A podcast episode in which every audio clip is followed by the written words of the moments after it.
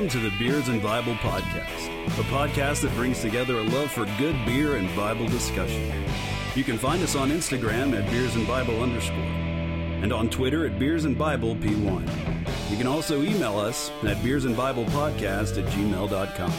If you enjoy what you hear on Beers and Bible, please consider leaving a five star rating and review on your podcast platform to help us promote this podcast. In the words of the reformer Martin Luther, whoever drinks beer, he is quick to sleep.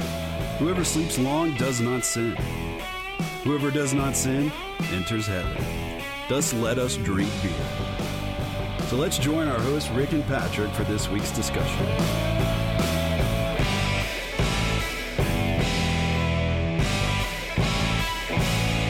Well, welcome to the very first inaugural episode of the Beers and Bible podcast. I am your host, Rick, And I am Patrick. and we are two basic fellows that basically enjoy basic things Basic. Very basic. Very basic. So, uh, Can we use basic do- more? Let's let's try to use basic as many times as we can during this episode. Okay. Okay, so uh, we have two things that we really enjoy, and one of those things happens to be beer, and the other thing happens to be the Bible. And we believe that the Bible uh, teaches a specific view about the consumption of alcoholic beverages. Uh, and so, for this inaugural episode, we are going to talk about what the Bible says uh, about alcoholic beverages, and we're going to do it while we drink a beer because we have that freedom in Christ. Yes. And so so we're going to do that. So what this is what this podcast is going to do is we are going to review a beer and it's going to be a very very highly technical uh, customized rating system that we have developed over the last like 30 or 45 seconds of time This is very accurate. and and so what you will learn through this podcast is that neither of us take ourselves very seriously uh, and and the one thing that we do take seriously is the word of God And so- Absolutely. so we're going to we're going to talk a, a little bit about beer. We're going to rate it. We have this rating system that we're going to use Luther's, and if you're familiar with the Bible and beer, then you're obviously familiar with Martin Luther, uh, the great reformer. So the very first beer, we're going to open up each segment with a um, with a review of a beer, and the one that we have before us today is Southern Pecan by Lazy Magnolia from Kiln, Mississippi. Uh, you can find them online if you search Lazy Magnolia Brewery, and they have like a lot of beers available. Um, Yeah, let's let's uh, tell the listeners our very um, meticulous choosing system system that we use to choose this particular oh, yeah, drink. So this, we almost spent as much time on the choosing system as we did the rating system. We spent like 30 seconds on the choosing system. Basically, we walked into a place that sells beer, a lot of different beers, and we walked up to a cooler and we looked at one and we were like, "Hey, that looks like a good one." Done. Yep, that's pretty much how it went. Hundred percent. So So it's it's again, it was very basic. Um, Yes, absolutely. This, this theme is going to run. We're going to use this this word as many times as possible today. Uh, so we're going to crack open our uh, Southern pecans here from Lazy Magnolia. And to to our credit, we're going to try to get beers that we have never had before, uh, so so that when we are recording these episodes, we will you will get the initial like shock. It will be it will either be utter distaste or it will be amazing revelation from the heavens. and hopefully it's amazing revelation from the heavens more That's often true. than not. I've heard rumors of a pickle flavored beer that I'm not really interested in trying. Oh really? That sounds that sounds like a good time. Maybe like No? episode Okay. 40. Okay, so um so just full disclosure here. I have not had this beer. I have had one. You had one. I had one. Okay. I cheated. That's the first. I cheated on the first episode, and So, so let's just confess that right right from the start. confession is good for the soul. And and I cheated, and I had one ahead of time, so I do know what it tastes like. And I'm gonna save. I'm gonna do my review second. I'm gonna go second. So Patrick, you go first. Okay. and then I'll go second. Okay. So here here goes Southern Pecan Lazy Magnolia from Lazy Magnolia. Oh wow. That's really good. and let's see here. Let's. I'm just going to read from from the bottle here. It says the original pecan nut brown ale. So this is a brown ale. Mm-hmm. Also, let me uh let me clarify. We don't know a lot about beer. Um, I know the names. I said that we were not connoisseurs. That's right. We're very basic. So uh, our our review is not going to be uh, this amazing thing. It's just going to be, hey, we like this, and I'm going to give it this many Luthers. So Yeah. we're going to use Luthers as our as our rating. We're going to go one to five. okay. So so initial reaction, Patrick. W- what are you going to give Southern Pecan from Lazy Magnolia? I think it's a solid four. Four Luthers. Solid four Luthers. Yeah, on my end, it's not too uh, not too pecany. Okay. if that can be a word. Um, Okay. There's a slight hint of pecan. I I was expecting like pecan pie flavored beer is almost what I was expecting, and that's not what you get at all. That would probably be amazing, and we should get on that before Hey, someone else hears. If you hear this, if you're listening, um, please make pecan flavored pecan pie flavored beer. Also, Lazy Magnolia is not a sponsor, No, they're not. not but, yet. Anyway, But we want them to be. So again, Lazy Magnolia, if you're listening, please please sponsor us. Uh, but I'd give that a solid four. It's not too bitter. four Um, Luthers, okay. It's not, it's not too bitter. Um, uh, just a just enough sweet to where it's you know, it's obviously uh, a, something different, Yeah. pecan flavored. Um, yeah, I think a solid four. Solid four. I'm also going to give it uh, four Luthers, and and I'm going to say that it is because of the flavor that I'm going to give it four Luthers. It, I feel like I could sit down with a big juicy hamburger or a big juicy steak and drink this with my dinner of meat and potatoes. Um, very, very much like Ron Swanson. Although I don't think Ron Swanson would drink uh, Southern Pecan. I feel like he he would only drink Budweiser. Yeah, that's pretty. Actually, he drinks bourbon almost exclusively in the show. Okay, so he yeah he doesn't drink. He doesn't. Have you even watched Parks and Rec? No, I haven't. Okay, there, there you go. I just know that people make Ron Swanson uh, references to bacon and meat and steak all the time. Yeah. So, So, yeah, there you it- go. it's a very, very. Uh, I'm not sure. Not sure what the word is. Very uh, subtle. It's a It's very the subtle. nut brown ale, according to the bottle. Yeah, they should probably take that off the label. Anything with the word nut in it is, is a no for me. nut brown ale, um, all ale brewed with roasted pecans. Yeah, I think it's uh, it's So we're good. Gonna, we're gonna give it a good solid four. It's gonna make a great barbecue beer, or like after you've cut the grass beer, um, if you're into that kind of thing. Mm-hmm. Yeah. Um, gonna get gonna give it a good solid four Luther. So, ooh, there it comes back up a little bit. Yeah, try to keep that down. So, Lazy Magnolia, great job with uh, with Southern Pecan, uh, original pecan nut brown ale, four Luthers for for uh, Southern Pecan. On our meticulous scale that we spent a lot of time figuring out. a lot out, of seconds Yeah. developing. Many, many seconds. thirty whole seconds. In the words of Donald Trump, our scale is huge. huge. So what? So what would um just for the sake of conversation here, what would a one beer reaction probably be? Oh, a one beer reaction, a, a one Luther, Or one Luther? My bad. a one Luther Forgot the scale. is. I'm I'm going to go ahead and say, uh, just based off of the the few beers that I have drank over my lifetime, I'm going to go ahead and say that a one Luther beer is going to be Natty Light. That seems fair. I'm going to go ahead and give Natty Light one Luther. That seems fair. I don't. We're, we're probably never going to review uh, Natty Light on on this one. Yeah, what we're gonna try to do is not review anything that's m- too mainstream. Yeah, we're going to Uh, skip the Coors. Coors, Budweiser, Bud Light, Miller. Yeah, we're gonna Natty.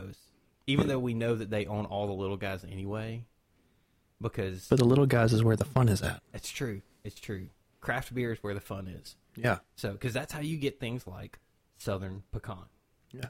I So- mean, there you go. Yeah. So, uh, so yeah, we're gonna try to stick uh, stick with smaller, lesser known, maybe local brewery type uh, beers. So, if you're listening to this and you have a recommendation, um, we're gonna give you an email address at the end of this podcast, and we're gonna tell you uh, how you can get in contact with us. We would love to hear your recommendations, things that that uh, maybe you only have in your part of the country. Um, oh, so we should probably tell you um, this just just in the interest of transparency. We want to be transparent as we can. As transparent as we can. So it's pretty common knowledge that that churches don't typically endorse drinking beer. Most churches don't. And Most churches in a certain part of the country yes, with a certain uh, belt from a sermon name denomination in a a- certain part of the country. with a belt that goes around it. And They're they're typically frowning upon the consumption, use, association, and talk about alcohol and while in we- general. while we disagree with with their view, we uh, we fully agree that they at least have the, the right to hold the view that they have. Um, but but because we work for a church, we are going to remain anonymous. So my name is Rick on the podcast, but that is not my real name. My name is Patrick, and that is also not my real name. and we're going to keep this as low key as we can because we just want to share good truth from the Bible while also enjoying a good beer. Absolutely. So our voices are going to be a little modulated and they're going to sound like this and we hope that's okay. Yeah. And if you've made it this far, then it's probably okay. It probably is. we've been going for what? I can't even read your recorder. Yeah. There you go. So if you make it this far in, then you're pretty much stuck with us. So welcome, welcome to the Bible and beer, beers and Bible. wow. podcast. Get the name right. Come on, dude. We spent like 37 seconds thinking this up. You're right. So there you go. So that's that's a, a just a brief about us. We we are doing this anonymously. Um, Rick and Patrick are our code names, and uh, Yeah. just uh, And, it, and if you know anything about um, certain individuals whose names might include Rick and or Patrick, please then- keep it to yourself. then keep it to yourself. please keep it to yourself. But then you will understand so much more about what, Yes. why, Yes, and will. and and the what behind what we're doing here.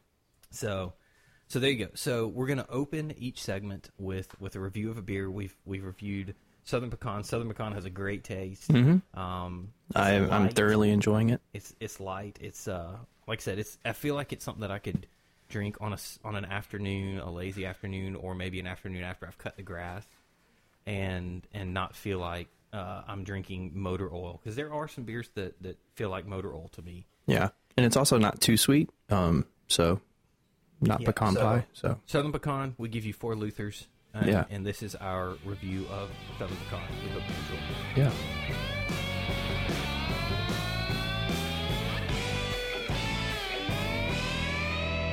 So for the second half of this uh, this podcast, each maybe week, we're hoping for to do this every week. We're going to talk about some type of Bible doctrine or some type of Bible study or Bible lesson because we enjoy learning and talking about the Bible. So to open up this podcast, the Beers and Bible podcast, we both felt like the only topic we could really hit was what does the Bible actually say about the consumption of alcohol? What does it say about uh, drinking in general, drunkenness, all this kind of stuff? And we're going to use an article uh, written by Mr. Greg Price. And if you go to the internets and you search the Googles and you say, uh, I want to know what the Bible says, search the topic, the Bible and alcoholic beverages, and this article will more than likely pop up. It's from a website called Reformed Presbytery. Um, and it's written by a guy named Greg Price, and it was written in 1995, and the website has not been updated since 1995. accurate statement. So, um, Greg Price, if you hear this, we love your article. We think it's great. And we also want you to update the website and maybe make it a little bit cooler, if that's your kind of thing. If it's not, that's fine. Um, so what we're going to do with this article is use it as the foundation for everything we're going to talk about in this podcast series, however long it goes. If it, however long it, A million episodes. I hope so. And at the same time, not at all. Dude, a million episodes. Would be a a lifetime of, years. of podcasts. So yeah, so go ahead and listen and share, um, and we'll we'll give you more info on that later. So this article starts off, and it introduces uh, five different scenarios. Now we're not going to hit all these different scenarios, but I do want to hit maybe one or two of them. So we'll go with the very first one is is you are out to eat at a local restaurant. You happen to see one of the fellow members of your congregation sipping from a glass of wine. What should you think? say, or do. Repent, sinner, repent. repent. You've been drinking the devil's juice. The devil juice is in you. Repent. The spirit of the Lord is not upon you. Repent. I need some more Southern Pecan. Obviously, that's not the stance that the Beers and Bible That is- podcast holds. no, it's not. That was that's um, called comic relief. yes. and we're going to in, integrate that as We much as we can. So I, I want to give you some, some some insight into who we are as people. We love things like the Babylon Bee. Love you, Babylon Bee. We hope you sponsor us. Um, everything's going to be a push for sponsorship. So just At least ready. until we have sponsorship. Once we have sponsorship, we'll stop pushing. maybe. Probably not actually. So, but we love satire. We love comedy. Um, we love talking about things in comedic ways and lightheartedly. We're lighthearted folks, and so so we're going to be lighthearted, and we hope that's okay with you. yeah, because I I don't believe that the Bible should be 100% serious all the time. You obviously approach it with reverence and you obviously a- approach it um, from an attitude of gratefulness and thankfulness for what God has done in your life. But at the same time, I feel like people are so uh, black and white negative, black and white, uh, you know, Uh, I think the term is legalistic. Yeah, that, that's a good word. That's a good word for it. but there are so many people who are legalistic and say this is what the Bible says, and then you actually read the Bible for yourself, and you're like, uh, So, no. so here's the thing about legalism. Like legalism goes in every direction. You can be legalistic towards not consuming alcohol, and you can be legalistic towards consuming alcohol, and and you'll you'll understand what I what I mean by that as we get get through this article. Right. Um, so let's let's pick one more of these. These I'm going to go with. Let's go with C because I like C. It's fun. It says, "Suppose you are sipping a glass of wine." They love the wine for some reason. I don't know why. So you're sipping Because it was glass- written 30 years ago, probably. Probably. so you're sipping a glass of wine at your favorite restaurant, and you're approached again by a fellow member who says, "I am offended that you drink that wine. What should you think, say, or do?" Mind your own business. I'm free in Jesus. So we've got we've got the you walking up on a, a church member and a church member being offended by you drinking wine. That's our two. That's our two uh, scenarios that we're going to roll with uh, in in the consumption of alcohol.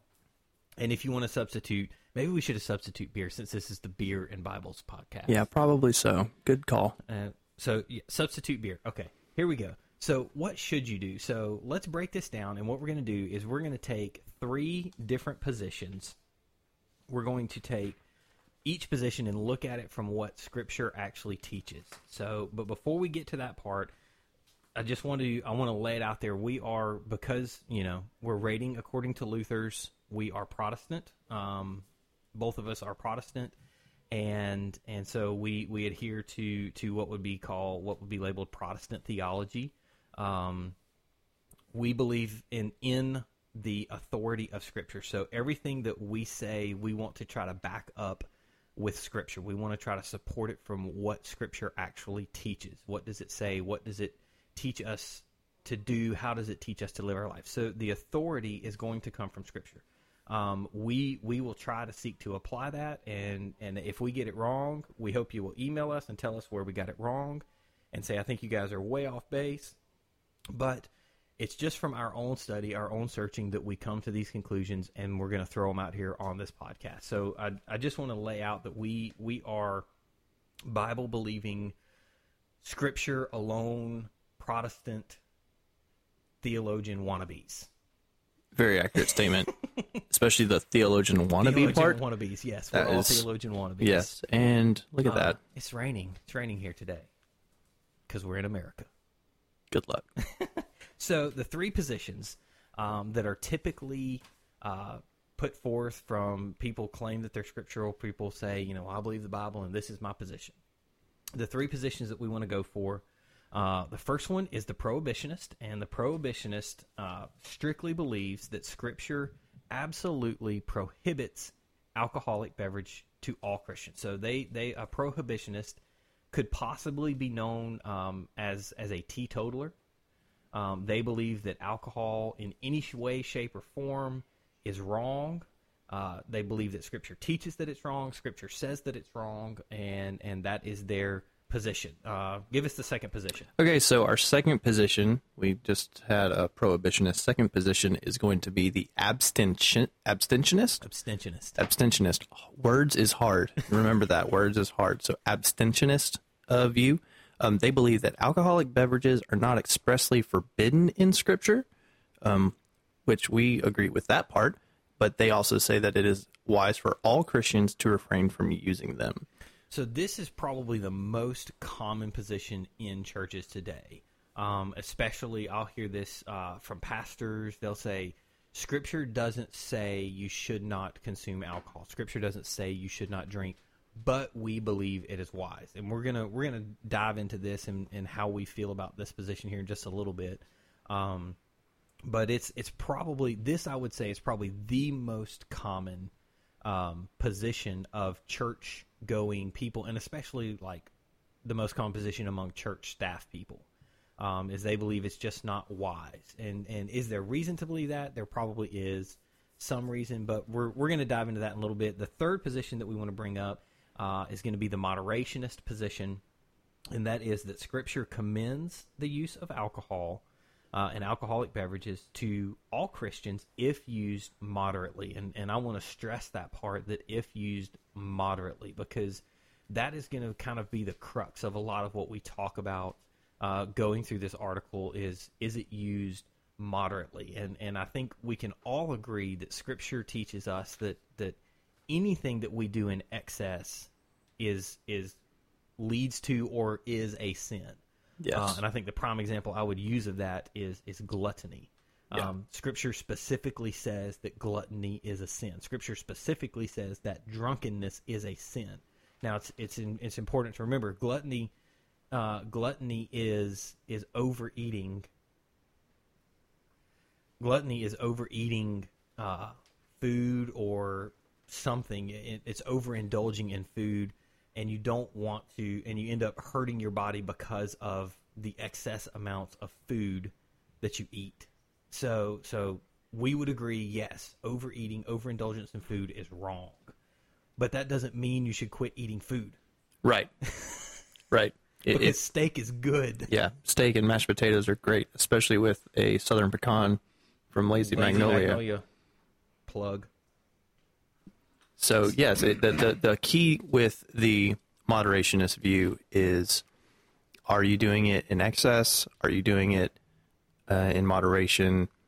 Are you making the decision before you begin consuming alcohol where your stopping point is? And do you have that self control?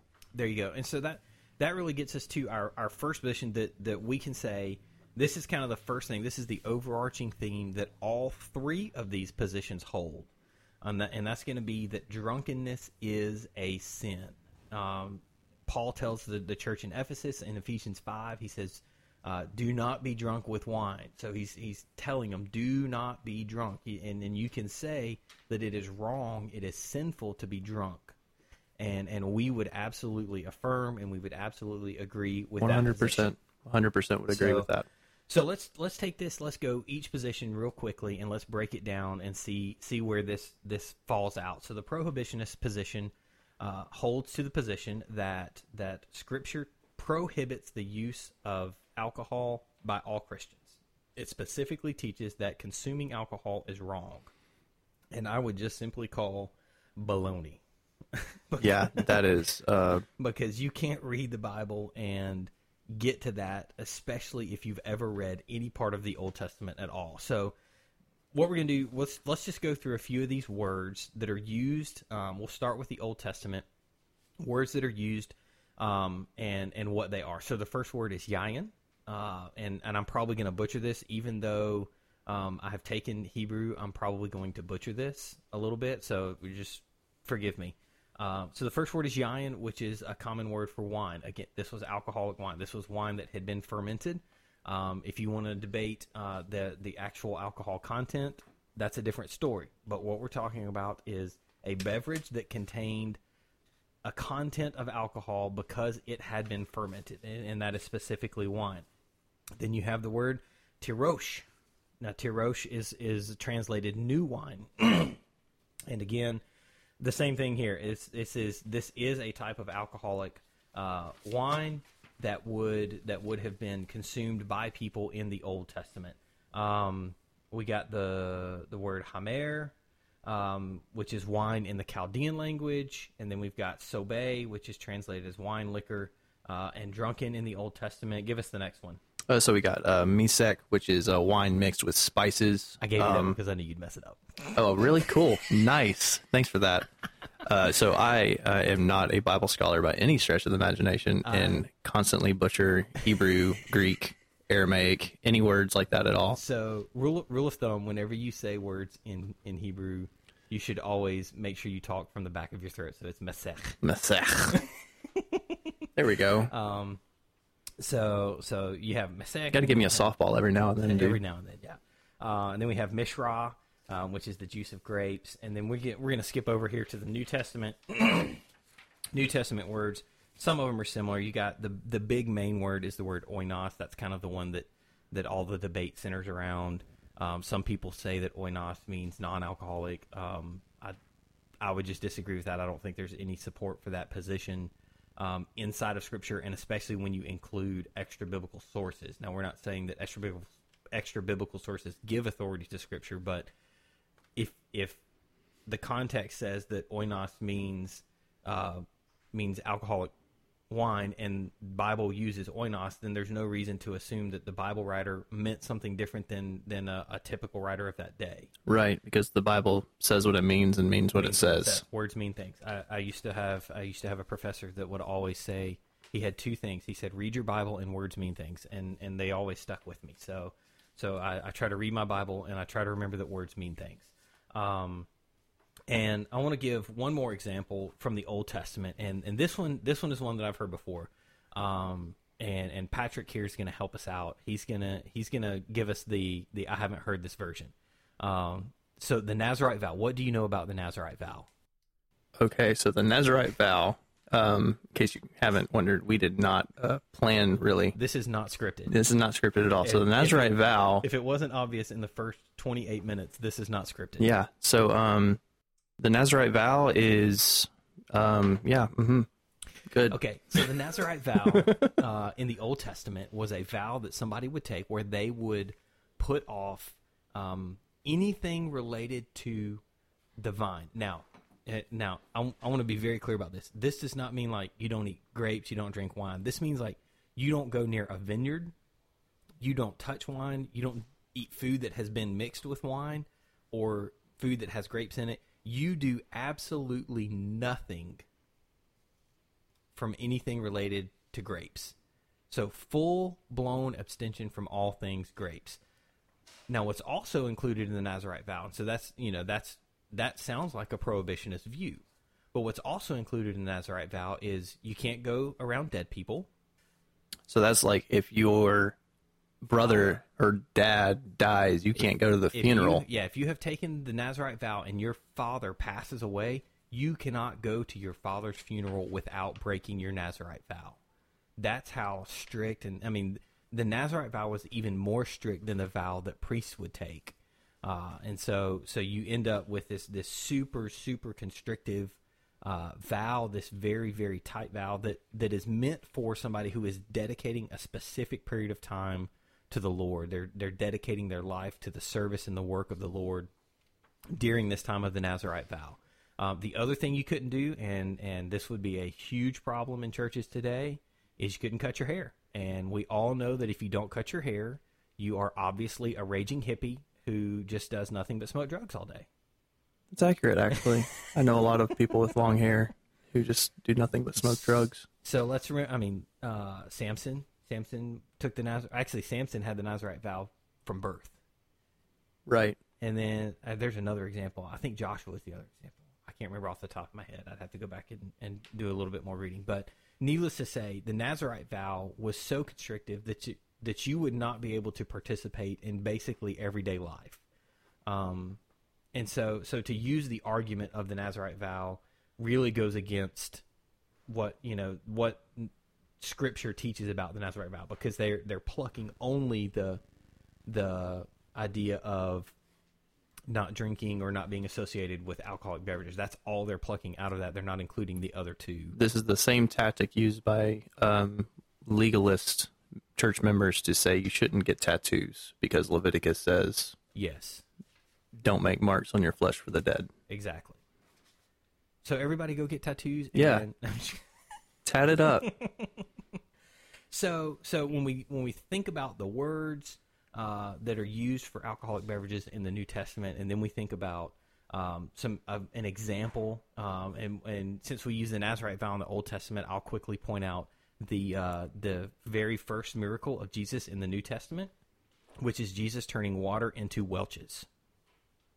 I don't think that's how how it went down. Wait, was Welch's not around back then? No, Welch's uh, came to be in the early tw- uh, 1900s, I believe. In a, Wait, hang on. in America, is that not right? Oh, you're right. Huh? What did Jesus turn that stuff into? Oh, it was wine. Oh, That's yeah, you're right. It was Wine.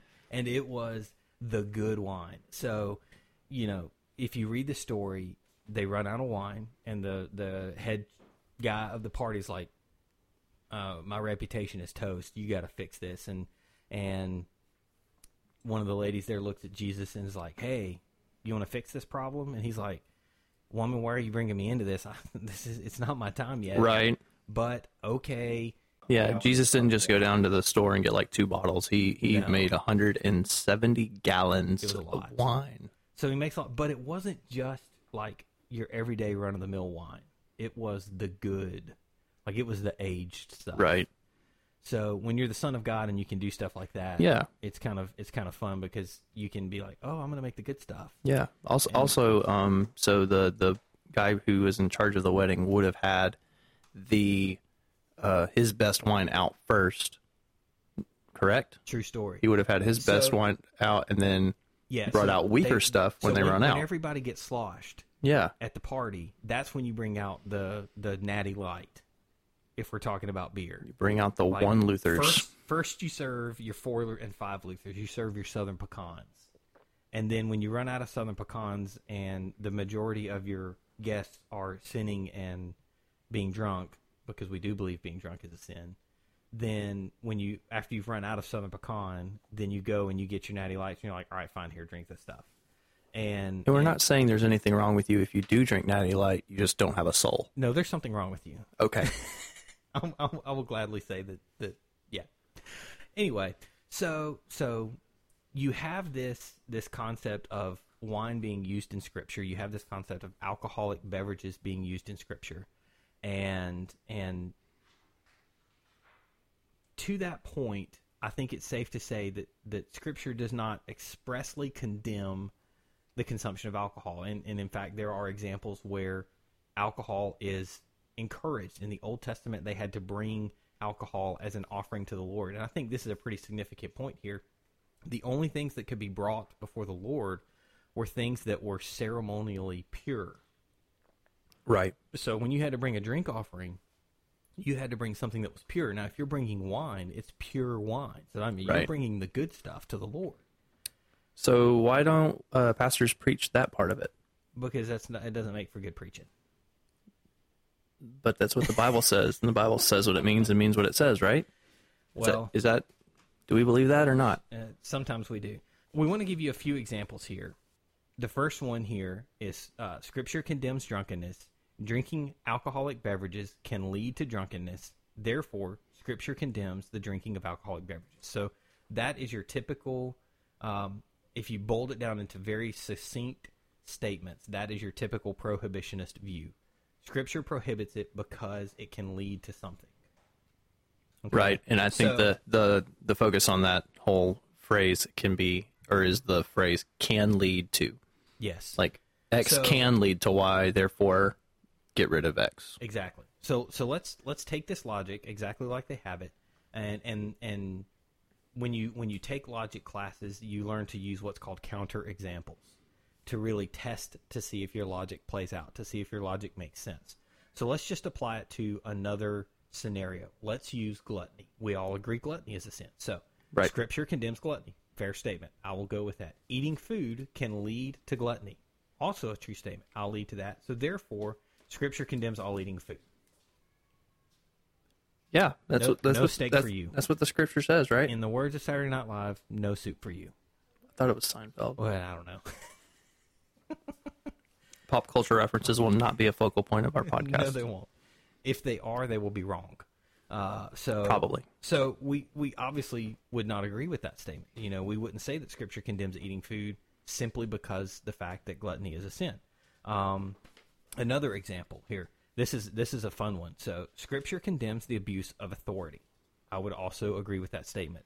Parents have abused their authority. Again, that's a statement I would agree with. Therefore, Scripture condemns parental authority. Yeah, that's what it says, right?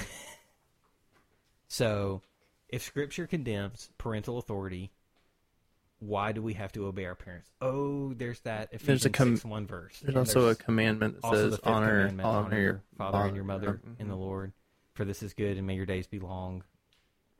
You can't you can't fight scripture with scripture. That's not how that works.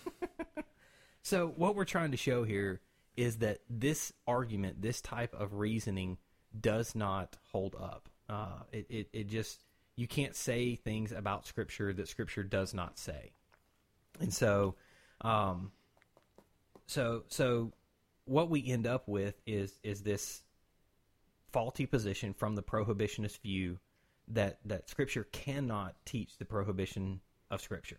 So the next view, the next step down Prohibition the of alcohol. the prohibition of alcohol. Yeah, what did I say? You said scripture cannot teach the prohibition of scripture. That was wrong. Scripture cannot teach the prohibition of alcohol. There we go. Good good catch. Good catch. The next rung down the ladder, if we head the, to the next step down the ladder, we end up at the abstentionist view. And this is where, again, this is where your more popular arguments have come into place today. And this is the view that says, okay, just because Scripture doesn't expressly condemn it doesn't mean that Christians should do it. And I would agree with that statement. Just because Scripture doesn't condemn it doesn't mean that Christians can do it. But that also doesn't mean that Scripture's that that Scripture is for abolishing altogether. Exactly. It, and and it's and you can't apply one rule in one place and then not in another place. And Right. so so this is where we're going to play this abstentionist view out. Um, and just to just to re kind of recap the abstentionist view, this this view says that alcoholic beverages are not expressly forbidden in Scripture, yet it is wise that all Christians abstain from using them. And so this is where you end up with arguments like um, it'll ruin your witness. Um, you have weaker brothers out there. You have it's it's a bad representation of Christ.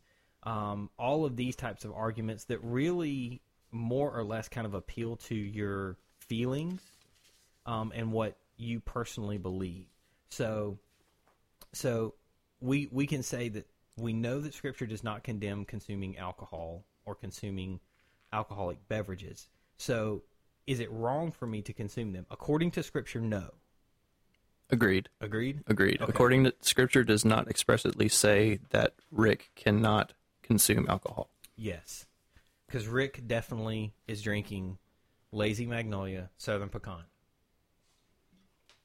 today, and it is again. It's it's it's still a four. It's still it. By the end of this, it may be a five. I don't know. We will see. Yeah, we'll see. Um, but you, one of the arguments that we that we hear so often is is the weaker brother argument. You have a weaker brother, or you're going to be a stumbling block for somebody else. You're going to be a stumbling block um, in their life, and and I think this is where you have to use a little bit of wisdom mixed in. And For I sure. think I think this is where every situation, even those who would consume alcohol, need to be very, very, very careful. Um, is it okay for you to drink alcohol? Yes. Should you drink alcohol in any situation, every situation? You need to use wisdom. Right. That's where, that's where I would say you need to use wisdom. Um, but the problem with this this weak brother argument or this um, stumbling stone argument is that it binds your conscience. Somebody else is binding your conscience um, by a standard other than the Word of God. Now, we said from the very beginning, our standard is going to be the Word of God. What does the Word of God say?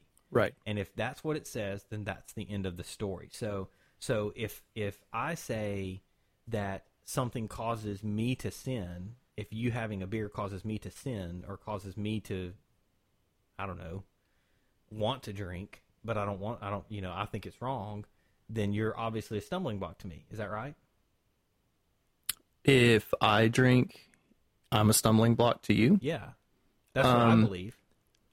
Does that make you a stumbling block? I, I I don't think that the person drinking can be held responsible for the um what happens in the person who's struggling's But wait, guns kill people. yeah. no, they don't. Bad people kill people. It's is uh, uh, I say that, but that's basically the argument. Is is you're binding your somebody else's conscience based off of your authority, not what Scripture says. Now, Right. if you want to come and say that in the book of Third Hesitations it says "Thou shalt not drink," then we're you know, and Hesitations is a is a legitimate book of the Bible, which it's not. Um, then then we have a different conversation on our hands. But nowhere in Scripture does it condemn alcohol. Now, Scripture does speak about alcohol. Scripture does say things like wine is a mocker and beer is a brawler. It does say those things in the book of Proverbs. But you have to remember those are encouraging people to wisdom. They're encouraging the wise use of those things. Right. So you have to remember just because something can hurt you, just because something has the ability to hurt you, doesn't mean you're forbidden from using that thing Right. we would say the same thing about fire. We use Yes. fire. I mean, I would be willing to bet that somebody has a gas cooktop in their house. So they use fire to cook their food. Fire can burn down your house. So, according to that same logic, you would say, "Oh, fire can burn down your house. So, why would you even put fire in your house? Why have a fireplace? Why have these things?" Right. So the the argument that that type of argument just doesn't really follow. It it doesn't line up with what Scripture teaches, and and and so somebody else becomes the authority. When you take the abstentionist view, mm-hmm. that person becomes the authority Right. instead of Scripture. Right. I do think it's also important to, to just sit here for a second. Anytime someone tries to use Proverbs to explain what you should and should not do, um, because they say things like wine is a mocker and beer is a brawler, um, I think it's important to remember that Proverbs in and of themselves are not promises from God. It's true. They are guidelines for living. They're wisdom. They're they're they're they're you know little little bits of wisdom to use for you to apply apply to your own life. So so when you when you say wine is a mocker and beer is a brawler, The way I interpret that is don't abuse wine and don't abuse beer. basically that you have to be careful with those things. The same way you have to be careful with fire. Yeah. Or water or You don't not use Whatever. fire because it'll burn your house down. So you it's not it's not a prohibition on al- on alcohol and it's not somebody else using that to say you should be prohibited from using alcohol or it's not wise for you to use alcohol. right. It's saying if you're going to use alcohol then you need to be very very careful with it. And I would agree with that statement that we do need to be very careful with alcohol. Um, we need to we need to make sure that we are keeping the fruits of the spirit that Galatians tells us about. That we have love, joy, peace, patience, kindness, goodness, faithfulness, gentleness, and self control. Self control, I think, is the key to that whole thing. Um, and so, so if you have self control, then then you know you're going to not abuse alcohol if you're showing self control. If you're showing the fruits of the spirit. Right. So, um, one other point that I want to that I want to bring up here is is when we when we talk about the consumption of alcohol, we are specifically talking about the lawful consumption of alcohol. Okay, we are not talking about parents who are buying beer for their 13 and 14 year olds to have a house party, Which is dumb which is dumb and against the law, and um and and it's a sin. right. So, so what we're saying is in no way condoning that type of activity. So I want to be very, very clear about that. Right. We are talking about the lawful use of alcohol, and this is why I, if I have, if I sit down with a, you know, sixteen or seventeen year old that I am that I am discipling or that I am talking, that I'm teaching the word to, and I look at them and I say, "You cannot drink alcohol." That is a true statement that I can support from Scripture because that person is underage and mm-hmm. Scripture teaches us to obey the laws of the land. right.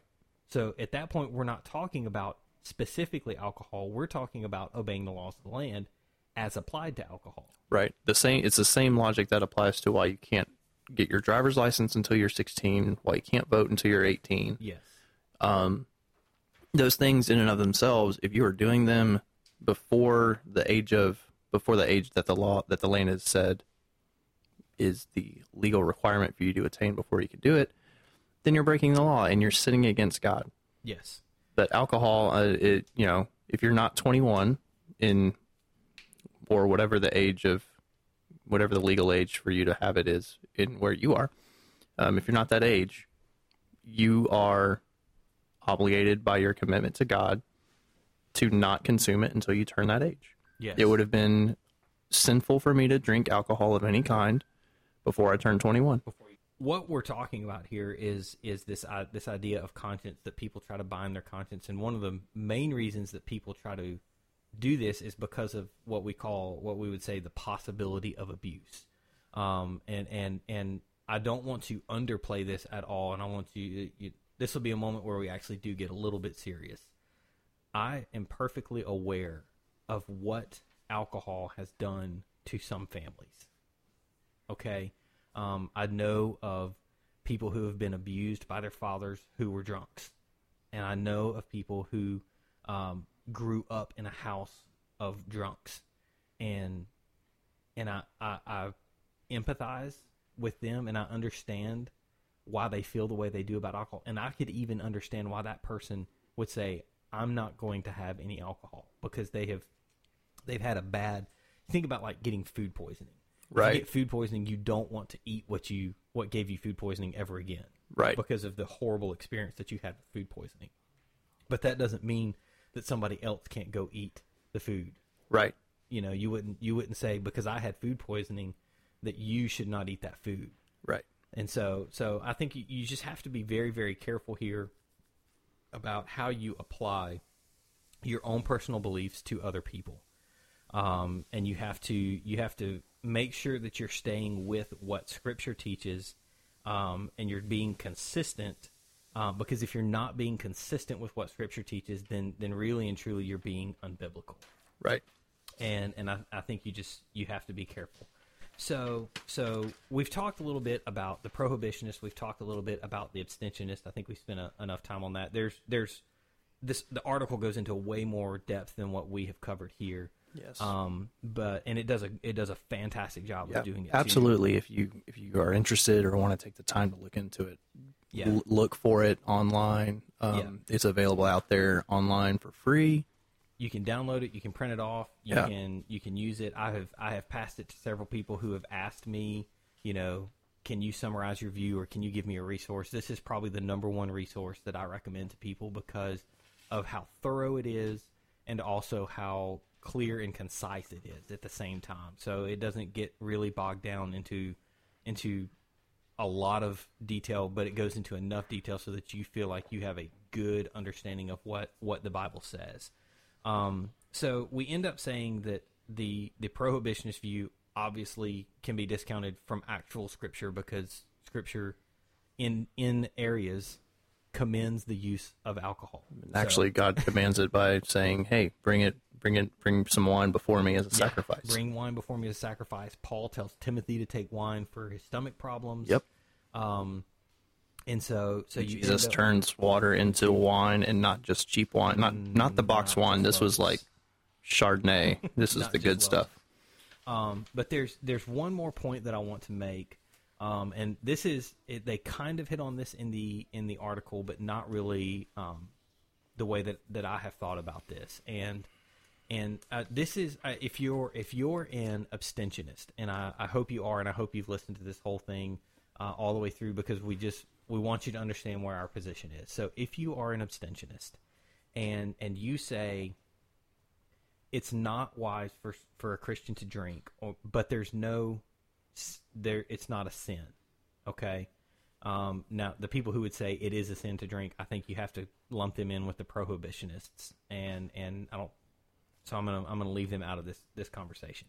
And and I have heard this statement from several pastors. I've heard this statement from several nationally recognized pastors, where they would say something like, um, "The Bible does not con- condemn the consumption of alcohol."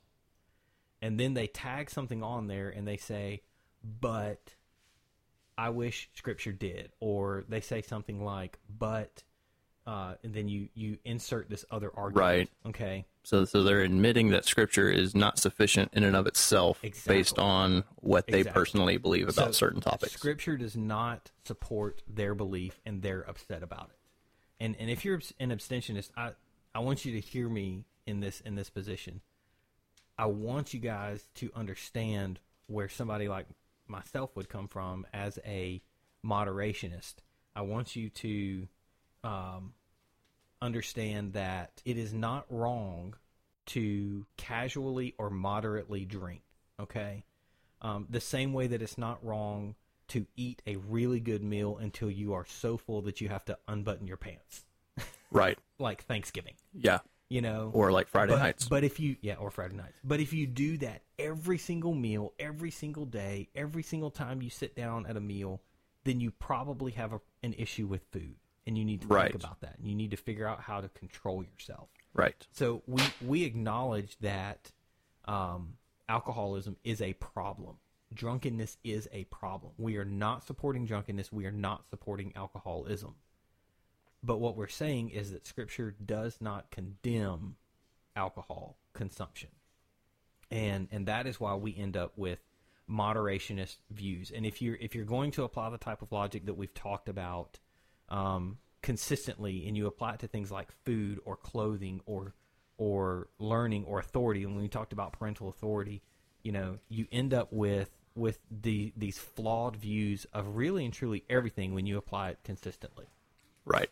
and so you end up with a, a big problem. So you can't apply this logic consistently um, and so therefore you have to you have to step back and think about your position.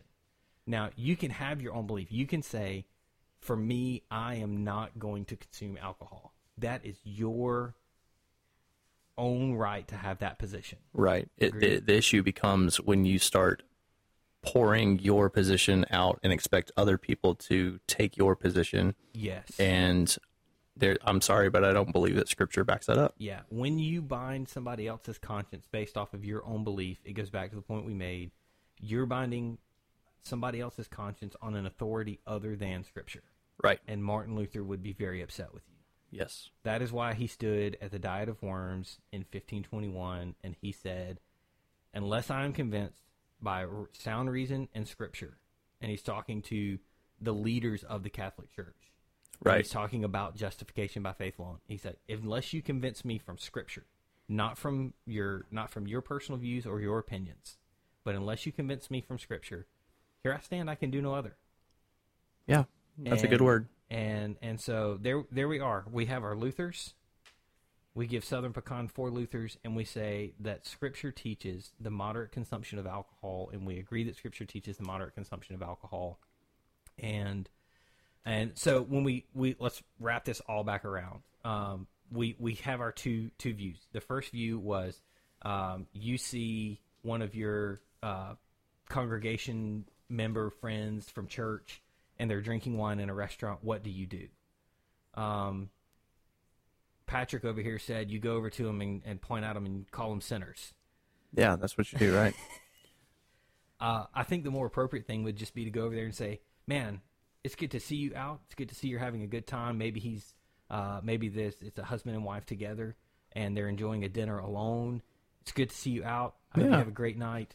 And you go onto your table and you eat your food, and Yeah. and nobody is hurt because nobody because because to do with it. ultimately the actions of another person are not uh, anything to do like don't affect you at all. They're they're not they're not saying everyone have a drink.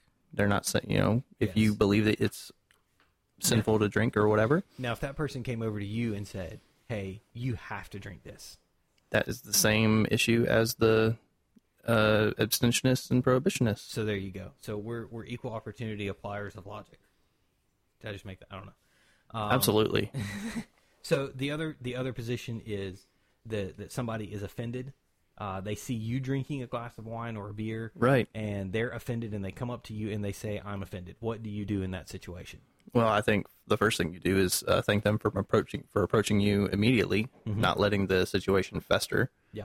Um, and then second, you Um, just invite them to uh, study the scripture and uh, acknowledge that you personally believe in the moderation view. You believe that um, in moderation, things are good, just as um, in excess, things are bad. The same way that fried chicken can make you 900 pounds if you eat 20 pounds of it a day. It's true.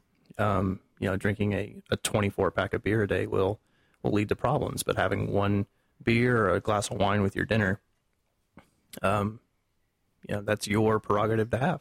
Yes, it is. So there's where we're going to leave you. Uh, that's our two positions. Um, where can they find us on the Instagram if they wanted to search us out? So if you go to our if you go to Instagram and uh, search uh, beers and Bible underscore, that will be our uh, Instagram page. We'll that's our Instagram page. We'll be posting things there. Um, We have a Twitter handle, but I don't know what it is. cool. We'll look I'll that up the- later. I'll add the Twitter handle later. Later, um, but you can find us on Instagram. That's probably where we'll be be listing most of our stuff anyway. that will be on- the will be the most active there. We'll Beers. interact with the people there. Yes, beers and Bible underscore on Instagram. And we hope to see you. Send us messages, uh, send us your thoughts, and we will talk to you next time around on the Beers and Bible podcast. See ya. If you enjoy what you hear on Beers and Bible, please consider leaving a five star rating and review on your podcast platform to help us promote this podcast.